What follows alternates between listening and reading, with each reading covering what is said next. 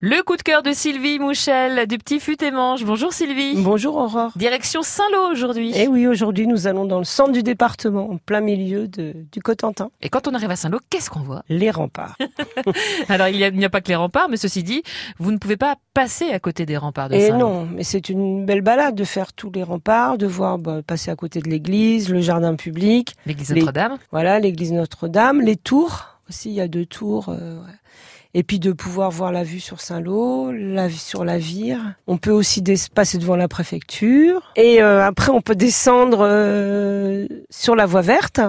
Ah, une voie verte qui peut nous emmener à différentes écluses. hein, Oui. euh, Et on peut donc euh, se balader en famille, à à vélo, à, pied, en cheval, vélo, hein. voilà, même faire du canoë. C'est très sympa et euh, ça permet de finir la soirée là-bas, par exemple, en pique-nique, en famille. euh, Sur la plage verte à Saint-Lô, pourquoi pas voilà. Ou sur les, sur les bords de Vire. C'est vrai que c'est très dépaysant finalement.